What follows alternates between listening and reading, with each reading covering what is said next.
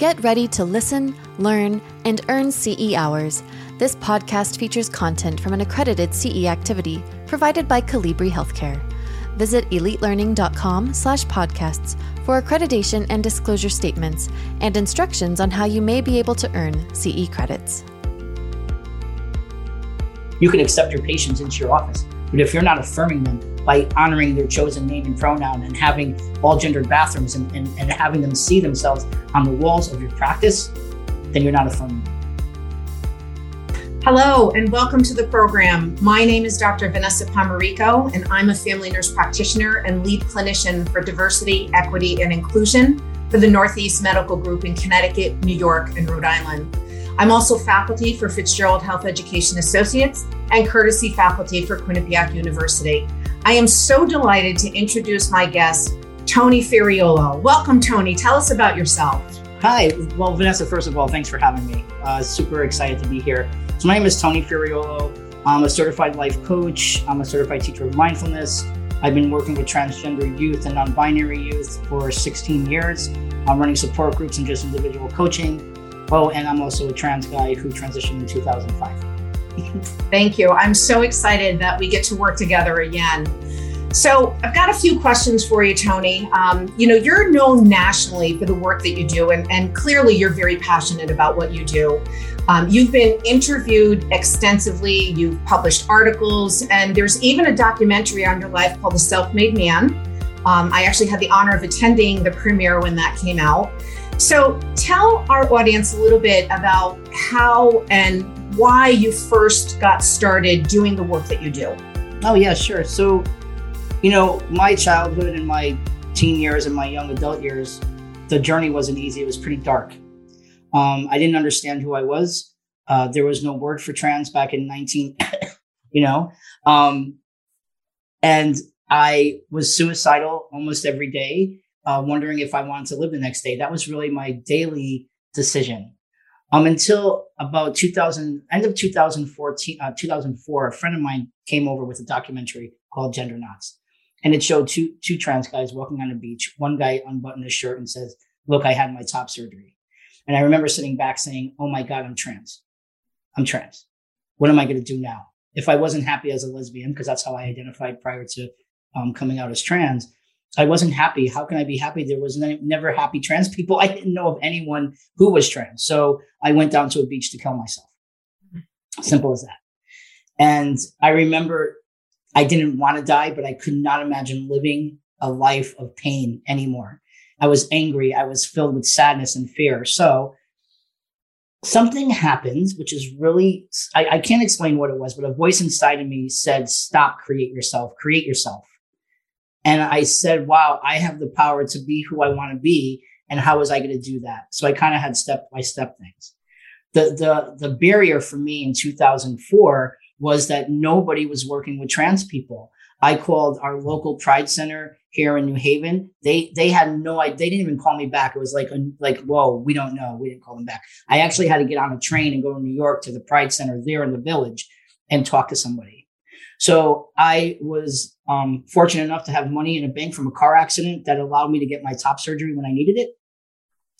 And I remember after the surgery, um, when they took the bandages off, the surgeon said to me, you know, go ahead, go look in the mirror to see yourself. And I was like, you know, I didn't know what I, if, if what I saw was going to be enough or if it was going to scare me. I didn't know what I was going to see. But when I looked in the mirror and I saw my body for the first time, the way my mind thought it should be, my life totally changed. And I realized at that moment that there had to be kids in Connecticut that were trans and non-binary. There had to be. And if I didn't know any trans people, then they certainly didn't know any trans people. So I started support groups in 2008. Um, two kids showed up to the first one. We're still running strong and we've served about 2,500 families. So that's how I started getting into the work. And I, I made a point at the beginning of this journey with these children is just to be the vehicle for their voice. That's why the two books, Artistic Expressions of Transgender Youth, it's their drawings, their voices, not mine. So that's how I started with the work. And I, I, I love my work every single day. You're absolutely amazing, Tony. And and and I'm so grateful that that our our our lives intersected because you know, while you were looking for somebody in 2004, I took care of my very first trans patient in 2000. And I remember the patient coming into my office, and I remember saying to them, I know how to take care of your body, but I don't know how to speak your language. Mm. And I remember calling every single person I knew in the medical community to say, I have a transgender patient and I don't know what to do with them. Can someone help me? Um, and it wasn't until I reached out to somebody in San Francisco who said, I know of somebody who's now at the, um, the UCSF uh, Trans Center for Excellence. Was I able to find somebody? But like you said, back then, there wasn't anybody. And so it's great that we're able to kind of do the work that we're doing. And certainly the work that you're doing is so incredibly important. So you know, as a clinician, I feel very strongly um, that all clinicians should be well versed in caring for vulnerable populations, most specifically those who identify under the LGBTQA acronym. Um, as more of our patients and more people are starting to identify as non binary and gender non conforming, it really becomes increasingly important for clinicians to educate themselves on the appropriate care of this population.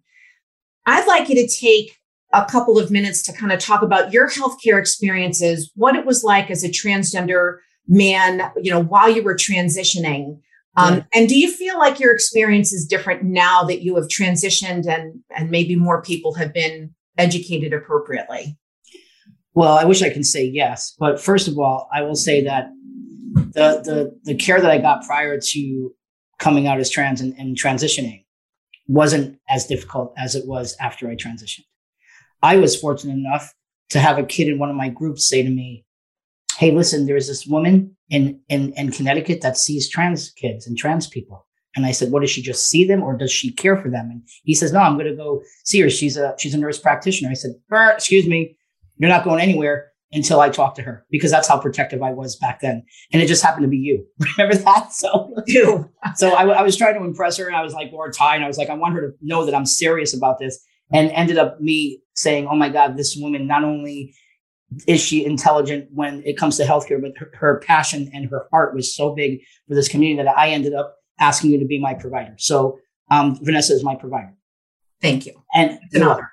And and since then, Vanessa has saved me on several occasions. Uh, you know, I just wanted to tell that kidney cancer story because I think that's super important. Um, and it's it's kind of hard to say tell, but if I'm going to tell any story about um, when healthcare isn't caring, this is the one that I want to share. So um, I believe it was in 2013. I got this little pop of a pain in my lower abdominal abdominal area, and I called Vanessa, and she said, um, "I think I think you have diverticulitis. It sounds like diverticulitis. A bunch of other you know symptoms." She says, "Go for a CAT scan." I was like, "No." She was go, and when Vanessa tells you to go, then you just go. There's no other, yeah, there's no argument. So I did have diverticulitis, but they found a mass in my left kidney. And Vanessa says they think it's an abscess. Just so three round, two rounds of antibiotics, it didn't go away. So Vanessa found um, a urologist that would see me. And I remember back then the language was, "Are they trans friendly?" That's what we had to ask. We had to ask that question. So Vanessa says, "Yep." I told her about you, and she'll see you. I said, "Awesome." So I go into this appointment, and um, she comes in the room and she says, uh, "Well, hi, hi there, Mr. Ferriola." And for some reason, this is this is the scary part of being trans. Does she really know I'm trans? Does she need need to know I'm trans? How about if she doesn't and she has to look at my body? My body's not going to match what she thinks I have by looking at me. So I said to her, uh, "Vanessa told you who I am, right?" And she said, "Yeah, good job." And she fist bumped me, which I thought was really odd. I'm a patient. I have something wrong with my kidney why are you fist bumping me? And she said, um, yeah, good job. She said, so tell me, how do you have sex? And I said to her, oh, wait a minute. You don't know who I am. You don't know who I am because that's a curiosity question. All right. It's a curiosity question. If you want to ask me a question, you ask me if I'm sexually active. And I don't know why you would ask me that. So she said, uh, no, really, how do you have sex? And when she said that, she seemed a little aggressive. Now, I know that there's people on, on watching this that are probably saying, you know, I would never treat a patient like that.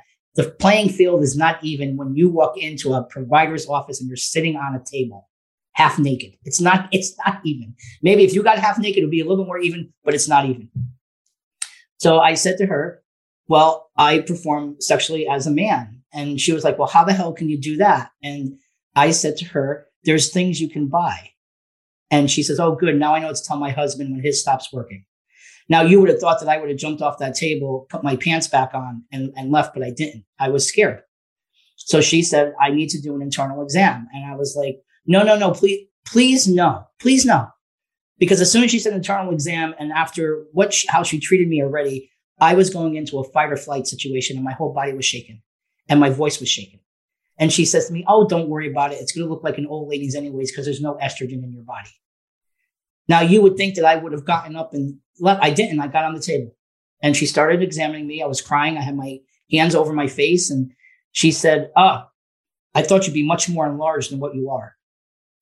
And I said, End it. I'm now, you're talking about my, you're critiquing my genitalia. Are you kidding me? She stopped it. She stopped the um, exam. She says, get dressed and meet me out by the computers. I did. There was another doctor sitting there. I said to myself, oh my God, I'm screwed. And he says, hey, listen, Tone, we think you have stage one cancer. You're a young guy. You're going to survive this. He says, we need to go do some tests, you know, next few days. I'll get in touch with you. And he walked away. She turns around and says to me, so you want a penis? Because we do that here. And I said, listen, I'm the, I'm the co-founder of the Jim Collins Foundation. We fund surgeries. There is no way that you're, do, you're just doing that here. And if you're doing it here, you're not doing it well because nobody knows about it. I walked out of that hospital and I leaned. I never tell where the hospital is, but it was on Chapel Street in New Haven. And I never say the name of the hospital. And I'm leaning against the hospital. I'm crying. And it's not because I had stage one cancer. It was because of the way I was talked to. And I'm going to tell you something right now that most people that were in my position that were talked to never would have went back. And it was cancer and they would have died. All right. So I called Vanessa and I said, Vanessa, I have, I left a message on her phone and I told her everything that, that happened. And I just happened to be shopping for food when she called back and she said, what? She said, what so loud? My cell phone flew out of my hand. okay. But here was, here's, here's the truth about the matter. I had to get surgery. I was afraid that she was going to find me because for some reason I believe she was calling Vanessa asking her, why isn't he my patient anymore? She said, there was something wrong with this, with, with this provider.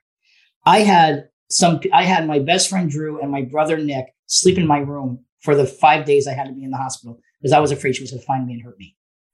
So Vanessa schooled her, but then Vanessa and I coined the phrase trans educated because it doesn't matter. Just like there's a big difference between acceptance and affirming. You can accept your patients into your office, but if you're not affirming them by honoring their chosen name and pronoun and having all gendered bathrooms and, and, and having them see themselves on the walls of your practice, then you're not affirming them. So that really, I have to say, of everything that happened to me, um, was really emotionally damaging. And believe it or not, till this day, I still think about what happened to me. It, it you know, words can either break somebody or make somebody. Her words really broke me. That's the story. So you really overcame a lot. I remember that was an incredibly difficult experience for you, but I do remember round seeing you in the hospital, and I remember you saying to me, "I'm going to make this a teachable moment, oh, not absolutely. now, but at some point a teachable moment." So yeah. you know, you you took a, a bad experience and you really turned it into something that really is hopefully will teach other clinicians.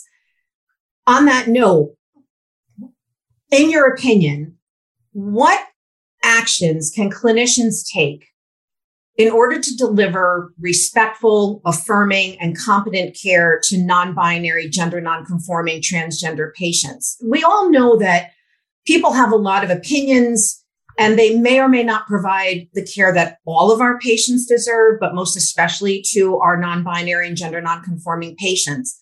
Do you feel like health systems should have certain policies in place for employees, um, such as the provider that you went to who yeah. practice cultural competency? Yeah, no, listen, absolutely. We're at our most vulnerable when we're sick.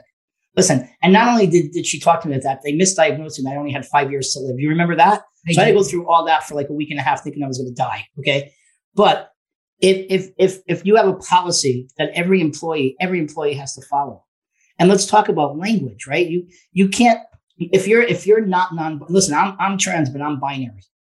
I'm not non-binary. I'm binary. I identify as a guy.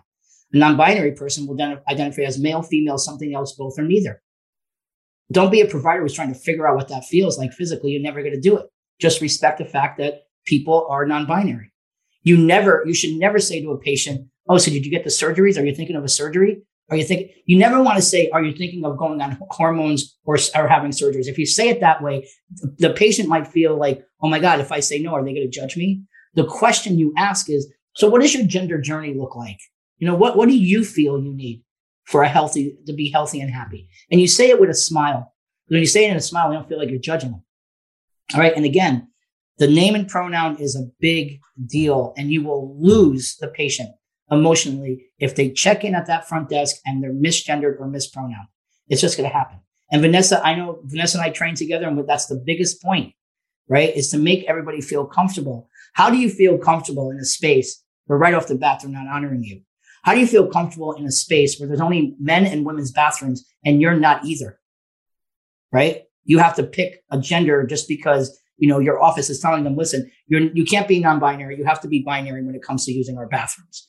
So really check it out. Check it out. And most healthcare facilities and offices have single use bathrooms. And the only thing they have to do is slap a sign on there that says all gender. It doesn't cost a lot of money, five, five dollars, six dollars at most. Exactly. They don't have to rehab an entire bathroom. Yeah.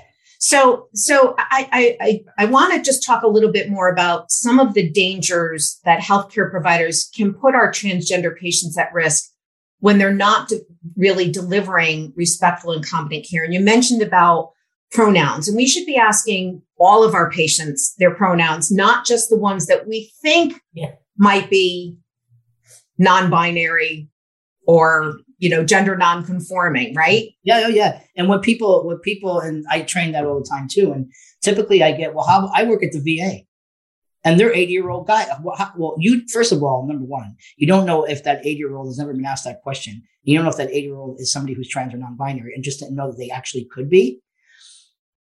But you fo- you focus on the people who don't need it more than you focus on the people who need it. Isn't that what healthcare is about? That you focus on people in need. So if a if a non-trans or non-non-binary patient says, "Why are you asking me that question?" The answer could simply be, "We ask all our patients that to make sure that we're caring for them to the best of our ability." Period. Period. You know, and and it, it's like it's like language of the bodies too. You have to ask a trans non-binary person, you know, I want to make this exam as comfortable as possible for you, but I want to use the right language. Can you share with me what language you use in your body? Now, here's a kick. Here, here's a little tip. If you have, I'll just use trans men because I'm a trans guy. If you have five trans guys that call their genitalia the same exact thing, don't assume that every single one of us says the same thing. You have to ask every single patient. I mean, and, and honestly, you should ask all your patients what language they use around their bodies because some people have trauma around their bodies and they're not trans or non-binary. Exactly. So on that that's that same vein, when we were talking about pronouns a little bit, um, and I know that you and I have discussed this really at length. And and what what do you suggest for providers? Let's say, you know, I knew you before you transitioned. Yeah. Excuse me. And when you transitioned, you come into my office a few months later and it's ingrained in my brain. You know, my brain cells know Tony pre transition, and yeah. perhaps Tony had a different first name. And you come in and I, I inadvertently misgender you. Yeah. How do you handle that? Yeah. And listen, everybody, it happens and it will happen. I, I, I misgendered myself two weeks ago. I'm talking to Drew on the phone, big story, laugh for 10 minutes. Okay. It happens to the best of us. We used to train apologize sincerely and move on. But what we found over the years is when you apologize to a trans or non-binary patient or gender non-conforming patient, whatever term you want to use, you're putting that patient in the position to make you feel good about what you just did when it's not about you. But if you thank them for correcting you, now your patient feels seen, heard, and empowered, right? So it would be like, um, say, I'm going to use Vanessa again. Now, Vanessa, don't, I know that you like to act and I know that you go up, just stick to script here. Okay. The only thing you have to say is, um, my name is Vanessa. That's it. So Vanessa used to go by Jack. I walk into the exam room. I say, good morning, Jack. My name is Vanessa. Thank you for correcting me, Vanessa. Since, and say it with sincerity and smile. That's it. Now, there's a lot of shame that goes along with being misgendered. And sometimes your patients are not going to be in the emotional space to correct you. So if you do misgender someone and you you realize it and they don't correct you, say excuse me, correct yourself and move on. I will take this on myself, Vanessa. I walk into the room. Good morning, Jack. Excuse me, Vanessa. And move on. That's it. I'm telling you it works. And and also shifting energy from oh my God, what the heck does this patient expect? I've been calling this patient uh, Vanessa Jack for 12 years. And now I got to call this patient Vanessa. That's going to be hard for me. How am I going to do that? Shift that energy from need to want. I want to honor my patients. Okay. And know that you're human and mistakes will happen. But if you, if you correct yourself in the correct way, your patient will be much, much more thankful to you than if you don't. Great advice, Tony. Thank you. Yeah. So I know that you spend a good majority of the professional and your personal life educating people across many different spectrums, many different disciplines. You you train nationally. Um, you've got two books, maybe a third one coming out pretty soon. Um, you train in hospitals, medical practices. I know that you do school systems, and I know that you speak at a lot of different conferences. I'd like you to talk a little bit about the trainings that you provide to the different practices, the hospitals, and the schools, and what resources healthcare providers can connect with in order to deliver more competent and affirming care to trans patients and non binary patients. Well, the, yeah. So as far as resources, there's a lot of national trans organizations that you can Google that are have very they they're very good resources. Okay, and a lot of times I'm asked by providers, "Hey, I have a patient and they're looking for this or looking for that. Don't go to me first. Go to your local pride centers. Your local pride centers are filled with even medical. They'll, they'll have medical resources. They'll have, you know, social resources, um, behavioral health resources. Uh, pride centers are filled with information. Um, that's one. So, so the trainings I do that I provide really is creating a welcoming environment for your trans and non-binary patients, students, whoever, you know, and I, and I do do keynotes about my journey. How did I get from cutting myself every day in the woods to who I am today? You need people to see you and to believe you. You know, it takes one adult, one adult to cut a chance an LGBTQ youth will attempt suicide by 40%. Mm. One adult that says, you know what? I got you. I got you. And sometimes it's the health provider. Sometimes it's the health provider. So if you're not creating a welcoming environment for your patient as soon as they walk into your, your office, to be to feel that they can open up to you with personal stuff, saying, you know, shit, I'm a trans guy and nobody knows about it. My family doesn't know about it, but I have nowhere else to turn. You're going to say, you're you're you're safe here, and I'm going to help you. You just saved that. I, I, guarantee you saved them from a lot of years of mental unwellness. So that's what my trainings are for. And my trainings do cover, you know, gender 101, but they do have drawings from my books of the kids drawing things like what does body dysphoria feel like and what does it feel like to be misgendered, which is in the third book, um, because you need to see it. You know, Vanessa and I can talk when we try, we can talk all day, and, and believe me, we can talk all day. Two Italians, forget it, right? But you'll never get you'll never get what these children are going through unless you see the pictures that they draw, knives in their bodies, stuck in cages. That's mm-hmm. how they feel. How I can't explain that. And then their words tell you exactly what their drawing means. It's powerful stuff. And I use that in my trainings for sure. And then, then again, I'm a certified teacher of mindfulness and I, and I go through a little bit of mindfulness communication at the ends, end to my uh, trainings. So, and I give you so much credit for the, the work that you do with these kids. It's absolutely amazing. And, and I, I'm very happy to have two signed copies of your book. um, but so I want to just touch a little bit about the mental health crisis that we have in this country. Yeah. Um, you know that it's been incredibly difficult to find mental health on a regular basis, let alone somebody who identifies as trans, non binary, gender non conforming. And it's really even more difficult to find a competent gender therapist. Do yeah. you want to talk a little bit about do they need to see a gender therapist or can they just see anybody who is a mental health professional? Yeah, they don't need to see a gender therapist because most of the time, listen, I'm, I'm, now allowed back into Liberty Street Hospital and the psych hospitals in Connecticut. When I'm sitting in front of a nine year old that just tried to kill themselves, it's not because they're trans, it's because everybody around them is telling them they're not. Okay. They don't need a gender therapist. But I also provide a training for therapist, for behavioral health specialists because a lot of behavioral health specialists wants to want to see trans and non-binary kids. The LGBTQ, LGBT, they have no problem with but they don't feel they're culturally competent enough to sit in front of a trans or non-binary person and provide them care.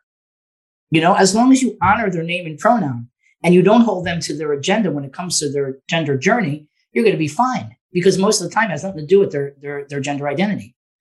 Right. So, so be confident. I mean, I, I just did a Connecticut social worker or something training. And at the end, I was like, okay, now what? Now what are you going to do? You have the, you, if, if if you're going to treat every patient with dignity and respect and honor their name and pronoun and not hold them to your agenda, then you can see a trans and non-binary patient. Now, some kids want to want want their therapists and behavioral health people to, to identify as trans and non-binary. Whew. That's super hard. There are quite a few in Connecticut, but nobody has space. Everybody has a waiting list. And you know, now we see kids in psych hospital emergency rooms in the hallway on on gurneys for for days. For days.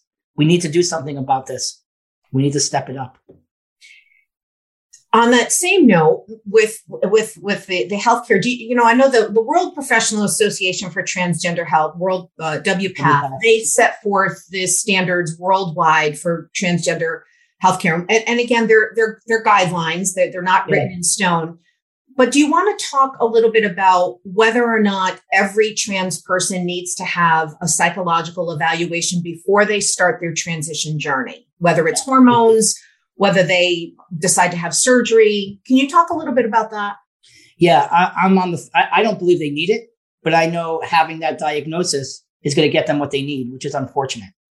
Do you know what I mean? And WPATH, right? It's it's it's not written in stone, but a lot of a lot of organizations, a lot of um, insurances feel that it is because they don't feel like I got a 15 year old kid that if he doesn't have his top surgery, he's not going to live until he's 16.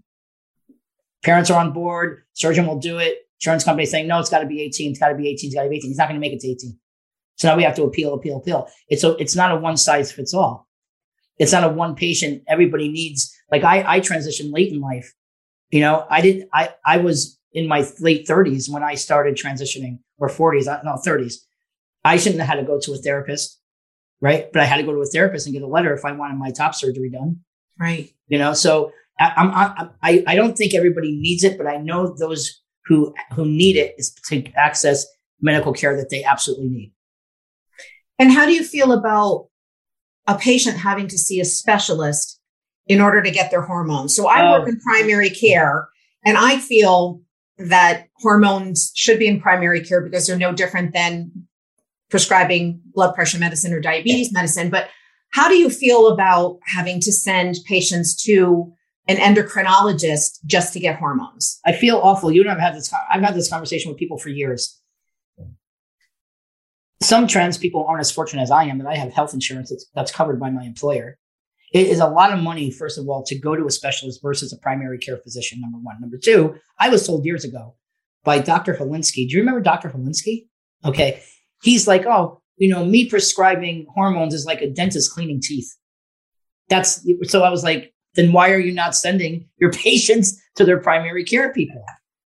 If that's the way it is. Now, now I always tell people, because parents are like, what do you mean? Listen, your primary care physician can take care of this. If there's a, a, um, a problem with the blood, like the levels of whatever they're checking, then you go see a specialist if they can't care for you. But definitely, definitely, we don't need to go to a specialist for hormones.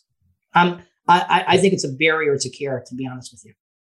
I, I, agree that it is a barrier to care. It, it, it's it's an additional copay for a lot of these patients, and you know, nationwide, there's not a lot of endocrinologists who are available to see our trans patients. So uh, we, we we're you and I are on a mission to change that and get more primary yeah. care providers yeah. uh, to prescribe these hormones. Yeah, absolutely. So uh, I'm going to wrap it up because we're getting close to the end of our time here. But if you could leave our audience with just one thing what would be the most important thing that you would want our audience to know about caring for transgender patients today?